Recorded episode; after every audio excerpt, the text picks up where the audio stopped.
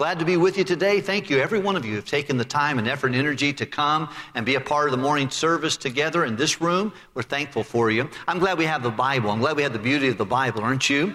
And uh, as I studied and, and meditated on this passage throughout the week, we were on vacation, so I had a little bit of time to go fishing and to um, to swim and play tennis and basketball, and now I feel really like I'm every bit of 55 years old right now. I'll tell you that much right now. I'm creaking and leaking and all kinds of stuff here. It's just it's a miserable process aging. But we're having a good time. And we took our five youngest kids, they're still single, and we had a great time. Thank you for allowing us to be away. And it was just an enjoyable time together. But we spent a lot of time as a family. We went through the book of First Peter and studied that each day and enjoyed uh, that study, but also anticipating being with you this morning in Acts chapter 21 course, the book of Acts, we've been taking time to go through it and making some applications from 2,000 years ago, the church, to what it is in 2022 today. And there's a lot of application. You know, the Bible, these stories that we just read just a few moments ago, over 1900 to 2,000 years ago, that took place. And yet, very applicable to your life and my life today in 2022. We still have the same common enemy the world, the flesh, and the devil. You still have a wonderful Jesus who wants the whole world to come to him. We still have missionaries and people who are willing to, to take the gospel, just like the Apostle Paul did. But now we've come uh, 20 years from this passage of Scripture, at least 20, excuse me, between 18 and 20 years ago, Pentecost took place. So that's when, uh, if you look at the book of Acts, we find that in chapter 1 of Acts, Jesus goes up. Chapter 2, the Holy Spirit comes down. Chapter 3, the local church is empowered to go out and share the gospel of Christ. And of course, in that process, many things took place discipline in the church, problems in the difficult, difficult problems that took place and surface in the church. That's normal. That's what happened. We have human beings. God gave us His Word, He gave us His Spirit, He gave us His body, the local church. And you need all three of them if you're going to be successful. You need God's Word and love it. Read it, meditate on it, think about it, talk about it. You need the Spirit of God to have, a, have liberty within your soul. One of the things we know that when we get saved, before you're saved, the Holy Spirit is on the outside of you wanting to get inside. He's a perfect gentleman who'll only come in when you invite him. You'll need to, you'll need to listen to his conviction about our sin, about the righteousness that we need in Jesus and judgment to come. But whenever you do invite the Lord Jesus to be your Savior, the Holy Spirit of God comes inside. Make sure he's not lonely in his house. You invite him to come in, talk to him. Let him talk to you. Give him liberty to tell you when something's not right. Something needs to be given attention to. Whenever you got a bad attitude or a bad action or a prideful moment or an arrogant spirit or critical, and he brings that to your attention, quickly admit it and quit it. And say, you know, what, I'm wrong. God's right. Let him have liberty to and respond to his Holy Spirit. How many things would be better if we were devoted and uh, devoted to the scriptures and responsive to the Spirit? And then, number three, involved in the church. church is not just something you can take or leave. Uh, you need it. God made you to be a sheep and to be together. And I'm so glad God gives us this model throughout the scriptures. The history of the early church is recorded for us in the book of Acts. The how to's are recorded for us, uh, at least half of the New Testament. Apostle Paul is responsible for giving us half, not in volume, but in books.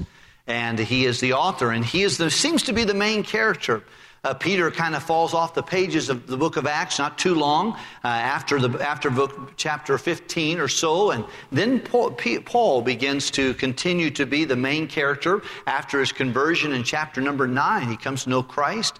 And for many years now, he has been a missionary serving the Lord. He goes on three missionary journeys, one with Barnabas, kind of a short one, uh, only about 1,400 miles was covered there. The, the longest one was his second missionary journey, 2,800 miles round trip from the time he left until he came back. And then the third one is where we find him now. He is coming back through. Look at it real quickly with the map just to help you understand a tad bit about Paul's journey. You can see that his third missionary journey, he starts off in Antioch where he originally left. He did come down to uh, Jerusalem during this time, but he starts back there. Continues on to Tarshish And that's his hometown, and no doubt uh, he, spent, he spent at least probably six or seven years, uh, I should say at least four years, potentially seven years in Tarshish, his hometown, after he got saved and went to, to Damascus and Jerusalem and over to Tarshish. Then Iconium, this is his third missionary journey going through there. And then he spends three years in Ephesus, that is Asia Minor, modern day Turkey and then uh, up to Troas, and then over into Macedonia, where he is going to several different places, preaching the gospel, some places spending time there, um, and winning the lost, discipling people. Wherever he went, he evangelized. But these other places, passing through these areas, went to Thessalonica, then over Berea, then down into Greece and Athens. And of course, that's the church at Corinth that uh, we're more familiar with. They have two books of the Bible given to us 1 Corinthians, 2 Corinthians, and then, of course, 1st and 2nd Thessalonians. Those are two books that speak of the coming of Christ and his coming again and then goes passes through there again, goes up to that direction. Now he has got some friends with him, and they are loaded with money. They have money that they've collected over a year period of time, and he wants to go back to Jerusalem, to the mother church, to where it all started, where he complicated the gospel early on tremendously. The Bible says he caused havoc in the church, caused them great problems, but now he's coming back with seven Gentile converts people who had been saved in his missionary journeys, who had been stabilized as children of God and servants of Christ, and now they're coming with him back. When he comes back, it's kind of interesting. He goes through several ports in different places um, and now into islands, and he's making his way. He meets with the Ephesian elders there in Miletus, there, right outside of uh, Ephesus, there, and then continues on to other islands. It's interesting, the Apostle Paul and one man who was a liberal theologian named Mr. Ramsay's friend, he was a Scottish man, he was very liberal, had lots of doubts about the scripture, but he began studying the Apostle Paul. And Apostle Paul, in his writings, confirmed, made him a liberal to a conservative. And it's interesting because he studied out, Paul mentions 32 different countries of the world in his writings and provinces, 54 cities, nine islands. And historians, geographical historians, have gone through and checked it all out, every one of them with complete accuracy of where it was at the time. You know, just exactly, just you could think about him naming 32 countries or provinces of the world and 54 cities in our Bible alone, nine islands. And after Mr. Ramsay studied that, he said, Good night. This is amazing. How he could have lived that long ago, named them all with explicit and specifics, and they're all accurate geographically. That's pretty impressive, isn't it? Aren't you glad if you didn't know that you can still believe in Jesus? you can still be conservative and believe what the Bible says even without that information. But I'm kind of glad that even geography proves the Bible is true. And I'm grateful for that. But someone who traveled abroad, now he's coming back to Jerusalem. And it really is a sad story, in my opinion. Apostle Paul, for as great as he was, and of course they didn't know. This was the first generation Christian. They didn't know he would write almost half of our New Testament. They had greatness among them, but they didn't realize who he was. And quite frankly, they treated him like dirt. If you read his litany of things he went through in 1 Corinthians, 2 Corinthians chapter 11, it's unbelievable. Not only by the world at large, by even Christians. Three things here that happen in three different people in this passage of Scripture. I'll take time to go over to, but you can notice three groups of people. Number one, you'll see the mother churches there. Now, all the apostles, they're not mentioned. I don't think the apostles are there at the time. Obviously, James is already beheaded, and Peter is probably preaching in the place of his, and James has gone off, and Thomas down to India, and they've probably dispersed about the world. But at the time that I think Paul comes, 20 years after the crucifixion of Jesus, the apostles are not at the home church. Now, we do find that James, the half brother of Jesus, is probably still the pastor. He is later martyred by the king. But he is in charge of the church. It looks like he's the main mover and shaker. All the apostles are gone. And Paul has been preaching the gospel now for many years. Most people believe he was converted sometime around his 32nd birthday, sometime in that area. And now he is pushing 60. And uh, he, is, he is in that area and he has been all over the world, has received great, great persecution, but also great blessing. But all in the back of his head, he remembers his early days and he loves his people. He loves the Jewish people. Can you just take for a moment and look, hold your place there and turn to Romans chapter number 9, would you please? Romans chapter 9, and let's look at this, and you can see a little bit of his heart. He loves the Jewish people, and he remembers how much he hurt the church. Verse number one of chapter nine of Romans I say the truth in Christ, I lie not, my conscience also bearing me witness of the Holy Ghost, that I have with great heaviness and continual sorrow in my heart. Why would he be so upset? For I could wish myself were accursed from Christ for my brethren, for my kinsmen according to the flesh. It's interesting how much he loved the people there and uh, he had a heart for them. He wanted them. If you'll look at chapter 10 and verse 1, brethren, my heart's desire and prayer to God for Israel, for our Jewish brothers and sisters, is that they might be saved. He wanted them to come to know the Lord. He, had a, he was a man with a passion. Unbelievable. I think he was the maximum Christian. But he was underestimated, certainly, in the eyes of the people. They didn't understand him. His ministry had been primarily to the Gentiles, which was prophesied by Ananias, the first Christian that would come to him and would anoint his eyes and give him his vision back miraculously by the Holy Spirit. Lay hands on him and pray for him and see him get baptized. That guy early on, the Lord told him, He said, This guy's going to be a prophet to the Gentile people. To opposite, he loved the Jew. And wherever he would go, the Jews gave him the most problems. Oh, he got problems from the Gentile believers of the world and by the, by the leaders of the world, but the Jews especially hated him. He references in the book of, in the book of Acts chapter 20 with the Ephesian elders by the line and weight of the Jew. And yet his heart beat that they would know the gospel of Jesus Christ. And by the way, if you're here today, you do not know Jesus, God wants you to be saved. And there's someone burdened for you. And if no one else, it would be the Lord Jesus Christ who's burdened that you would get the gospel of Christ this morning. In Acts chapter 21, the Apostle Paul makes his way back. On his way back, there are several warnings he receives. Spirit filled believers in the city of Tyre tell him by the Holy Spirit, you should not go into Jerusalem. If you go there, you're, going to have all kinds of problems. The Spirit of God had already told him that what advanced notice that he would have inside, he would have chains or afflictions, incarceration and afflictions were in his future. He said, I don't care. None of it moves me. And that passion kept him going. Agabus, while he was at his friend Philip's house with his uh, four girls and his wife taking care of him, Agabus, the prophet of the day, who had prophesied other things in the scriptures, came and took Paul's belt and wrapped his hands and his feet and said, The man wearing this belt will experience what I'm showing you if he goes to Jerusalem. But Paul said, Don't, don't, don't bother me. Don't cause me, don't weep, and don't cause my heart to break any further. I'm ready to go. Whether or not he should have went or should not have went, I don't know. I, I tend to think the Spirit of God made it very clear that the Bible would be a little bit different and the rest of the story would be different if he had been probably a little more, uh, less self willed and more responded to the Holy Spirit of God, is my impression. I may be wrong. I've been wrong many times before, so I may be wrong again. However, I think what happened, God knew how to take it. And somebody teaches me that strong willed leaders sometimes have very strong opinions. And uh, whether they should be or, or not be persuaded otherwise, we still thank God that He uses, He has nothing to use but human beings.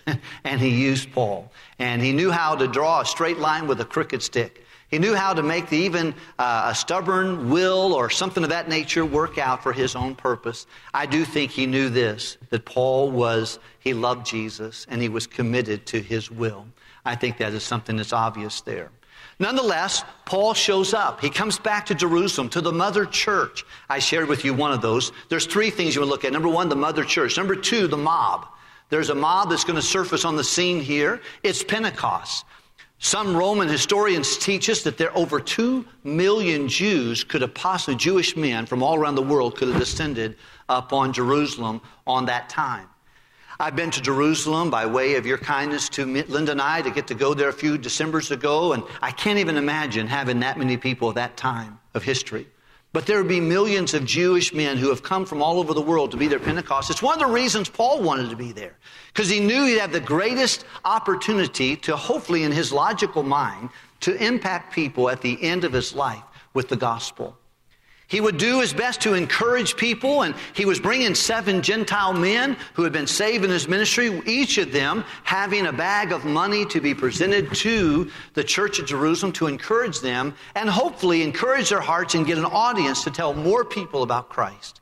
When he showed up, that's not what he got. He, the mother church did not, in my opinion, treat him the way he should be treated. The mob, they would be as what mobs do. And then we find the man, Paul. With that in mind, let's take a few moments and just walk through this passage of Scripture. I'll make a couple comments. Let's continue if we can. I'm going to ask you to back up, if you would please, to verse number 17 or verse 16.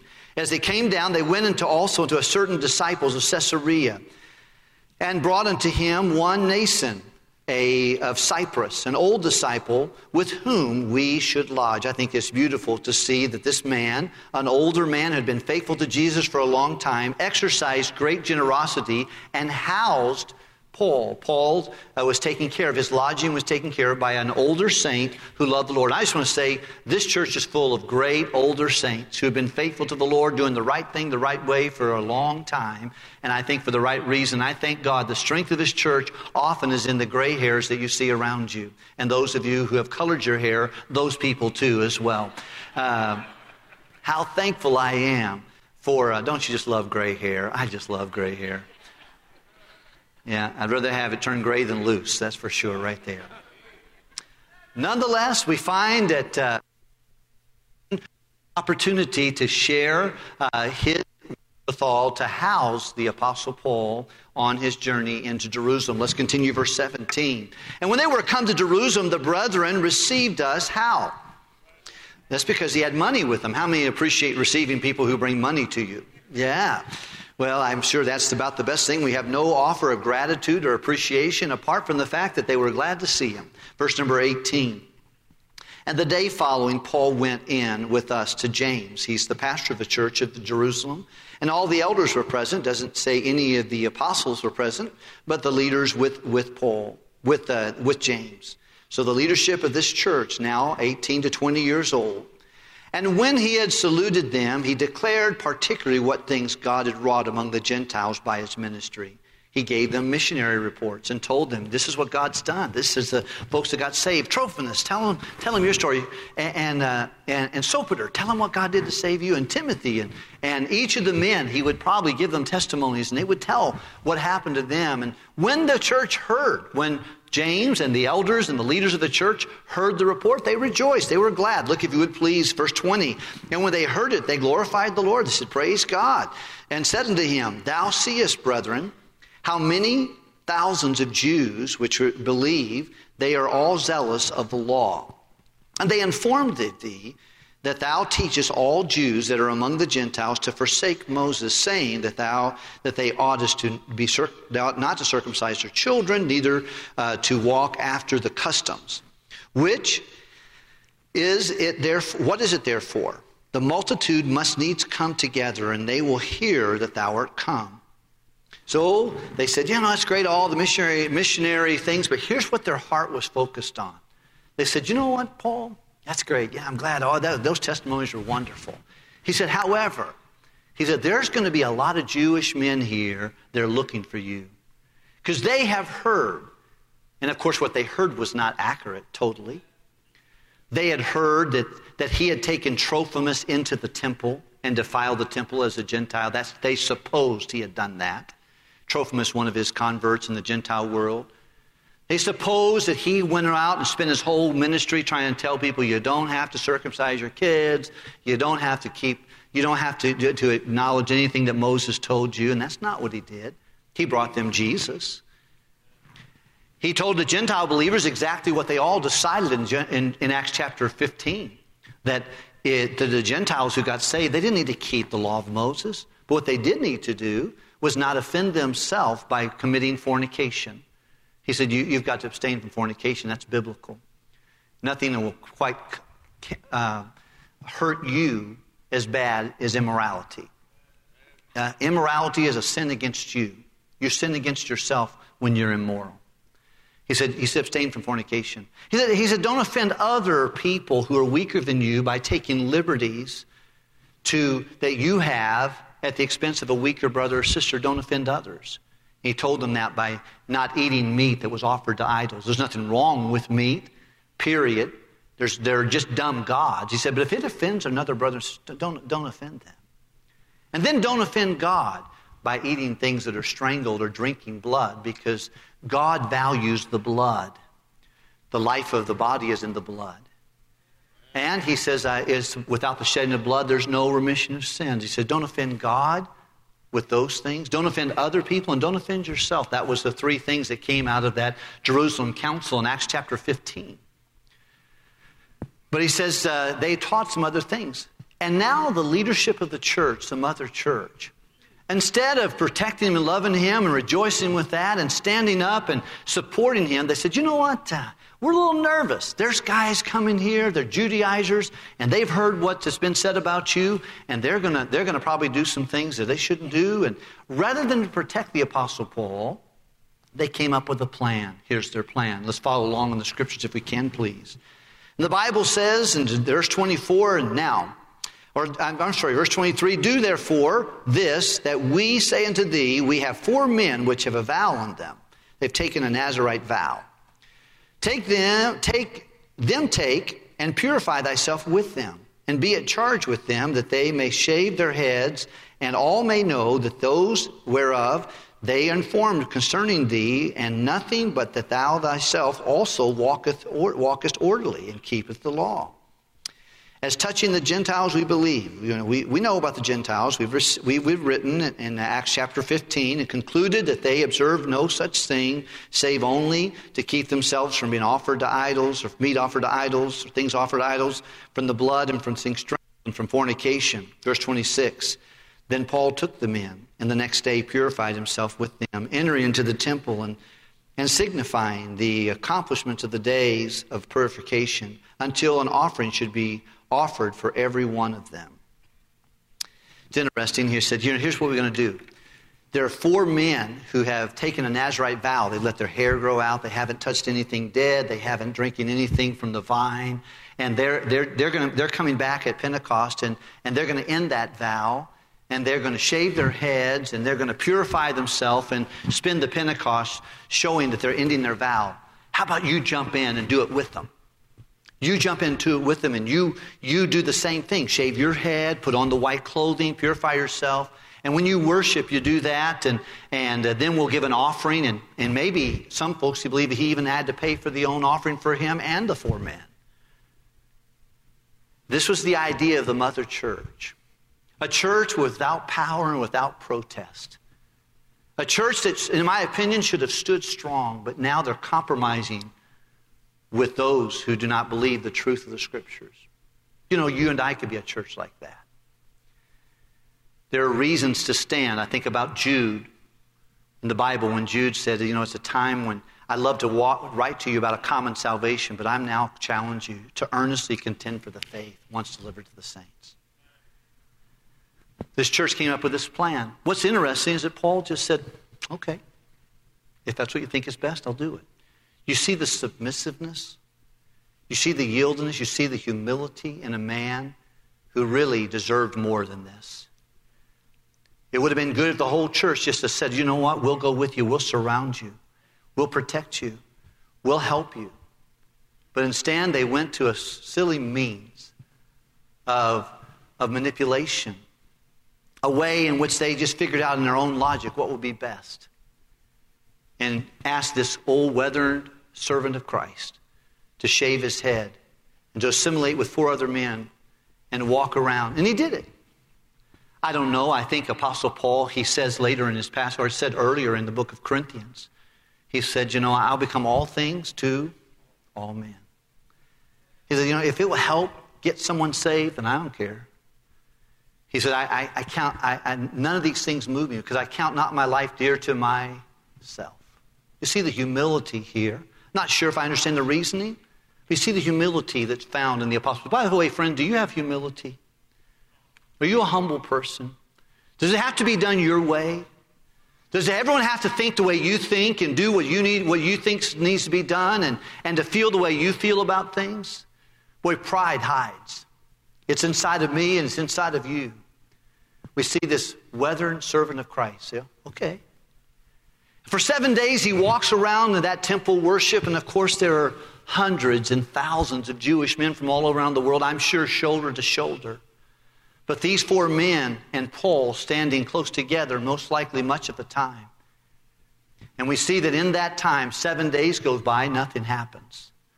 And then on the eighth day, after him being there seven days, some Jews from Asia, possibly from Ephesus, where he was lying in wait for the Jews there, those folks who had been, been challenging him in Ephesus during that time, folks who did not believe the preaching of the gospel, or if they did, they still wanted to force the, Jew, the Jewish uh, worship and the, the law upon the believers. They spotted him, and let's see what happens. The Bible tells us, if we can please, in verse number 27. And when the seven days were almost ended, the Jews that were of Asia, when, which, uh, which they saw him in the temple, stirred up all the people and laid hands on him, crying out, Men of Israel, help! This is the man that teacheth all men everywhere against the people and the law of this place, and further brought Greeks also into the temple it hath polluted this holy place. For they had seen before with him in the city Trophimus, an Ephesian. They knew him. He was from their town. Whom they had, what was that say? Whom they what? Suppose that Paul had brought into the temple, and all the city was moved. And the people ran together, and they took Paul and drew him out of the temple and forthwith the doors were shut. They brought him outside of the holy place into the outer, outer courts. And as they went about to kill him, tidings came into the chief captain of the band. This is, of course, the Roman, the Roman government official. And all Jerusalem was in uproar. They had a real fight on their hands. Who immediately took soldiers and centurions and ran down into them. And when they saw the chief captain and the soldiers, they left beating of Paul. Then the chief captain came near and took him and commanded him to be bound with two chains and demanded who he was and what he had done. And some cried one thing and some another, and among the multitude, when he could not know the certainty for the tumult, tumult, he uh, commanded them to be carried into the castle. When he came to the stairs, as it was so, as it so it was that he was born of soldiers, soldiers were surrounding him for the violence of the people. And for the multitude of the people followed after, crying, Away with him. You remember hearing those words before? And as Paul was to be led into the temple in the, in the palace, he said unto the chief captain, May I speak unto thee? Who said, Canst thou speak Greek? Art not thou an Egyptian, as before these days madest an uproar and leddest into out to the wilderness four thousand men that were murderers? And Paul said, I, I am a man, which of a Jew of Tarshish, a city of Cilicia, a citizen of no mean city. My city was not average, it was above average city, very well known. And I beseech thee, suffer me to speak unto the people. And when he had given him license or permission, Paul stood on the stairs and beckoned with his hand unto the people. And then, and when there was a great silence, he spake unto them in the Hebrew tongue saying. You can read the rest of the chapter 22 to see it. Basically, you understand what took place here. The, the, the, people, the people got a hold of him, and the Jews began to accuse him. They stirred up the mob. The mob took him, and you could just imagine the punches the gut punch, the kidney punches, the hit on the heads. Sure, he's a bloody mess. Being dragged outside, and everybody trying to get a cheap shot, trying to hurt him. They had every intent to kill him. The stir caused the uh, Roman police to come. They came and delivered him. When they heard the police come, they stopped beating him and left him. And they surround him with soldiers and trying to figure out what's going on. What did he do? What happened? And one person said something else, another person said something else. And at the end of the day, the, the, the captain is confused. He says, just take him, take him to the castle, take him up to the castle. And they take him up to the castle and He's standing there getting ready to go. Looks like in got a little elevated place, and he's high above the people. And and then he says, "Hey, uh, do you have? A, can I ask you something?" And of course, Lysias, who is the, the chief captain, said, "You speak Greek?" I thought maybe you were some Egyptian murderer that led 4,000 people out in the wilderness to kill people, some vigilante or something. He said, No, I'm a Jew. And I'm from Tarshish. That would be a Greek speaking area. You know Tarshish. It's not a, not a regular town, it's something everyone knows about it. He said, Do you mind if I talk to my people? And he said, Yes. And he talked to him, but he talked to him in the Jewish language, in the Hebrew tongue. And you'll see in just a few moments if you read Acts chapter 22 and later in our study. Several things happened during that time. And of course, the Apostle Paul would go from being a, uh, a free man to incarcerated for much of his rest of his ministry. I wanted to share with you three things real quickly. I've already given you my premise. But I want you to think about the mother church, first of all. A, a church is you and me. It's not a building, it's, uh, it's not a nomination, it's an organism made up of people, you and me. They're together. We have a responsibility, and the Bible says we're the pillar and the ground of truth. We're a little bit of light in a dark world. And our job is to protect and propagate the truth, to stand in the evil day and having done all to stand. The problem with many churches is they have they found themselves weakened. And they're weakened because the pulpits are weakened by pastors such as myself who fail to give the truth on a regular basis and stand. They fail because Christians are very comfortable to attend church and try to get a, a, a, religious form of religion without having the power of a real right relationship with Jesus. And we don't stand the way we should stand. In our community, as a group, as a unifying group, they were more interested in taking care and making sure there wasn't too much of a problem at the end of the day rather than standing with truth and with the fact that God wanted everybody to be saved the Jew and the Greek. They caught into the teaching that was there and the Judaism. And once again, 20 years of existence. And sometimes the longer something goes in, in age, the more plateau it becomes. Some of you, you are much more vibrant for Jesus after you were saved two or three months and two or three years and six or seven years than you are now. You've kind of gotten used to the dark. You've gotten used to sitting soaking just watching the world go by. You used to be glad to go out on a bus ride. You used to be glad to go visit a, bus, a Sunday school class. You used to be engaged. You had no problem. If something to be done, you were the first to raise your hand. But that's been many years ago. Used to have strong standards, and now you've weakened and weakened and weakened and weakened. Now we can't understand. We got used to the dark. This mother church had some issues. And it's the same issues that I can have today and some of us have today. I'll continue the message tonight as we talk about the mob. But I want you to ask yourself in reading this afternoon and think of this what was going on inside of the man? What was it that made Apostle Paul so significant? What was it that kept him going against the grain, taking on all the things, and even after his after being beaten and, and bludgeoned and, and dragged up the steps, an opportunity to say, and you can read chapter 22 and you'll hear men and brethren, I want to talk to you about something very important. He referenced himself being a Jew. He referenced Ananias being a Jew. He told them of the gospel, and they came to one word, Gentile, and they instantly began to take their jackets off and stir up dust and start throwing things. And, and of course, he was speaking the Hebrew tongue, and the chief captain had no idea what he was talking about and why they changed so quickly from listening intently to coming into a frenzy. What was it that motivated? What was, why did he take on that? Why didn't he finish his ministry sitting under a bam bam tree drinking lemonade? Why did he keep on going for the Lord? And what will keep you going on for the Lord? What would keep me going on? I love this statement all of us, all the way. Would to God that every one of us finish strong. Oh, you can't do maybe what you used to do with energy, but we can do anything God wants us to do with urgency we have a call to prayer, I hope you're all engaged.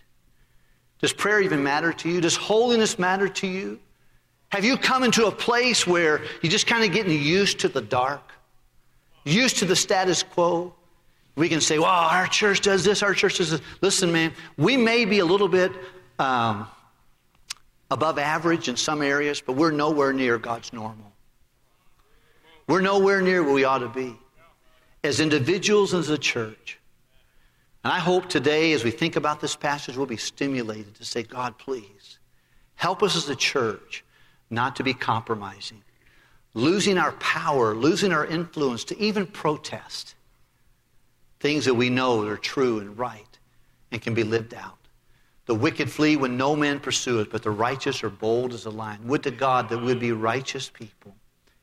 And may there be a righteous remnant in this church not only today in 2022, but until we wait for our Lord Jesus to come from heaven.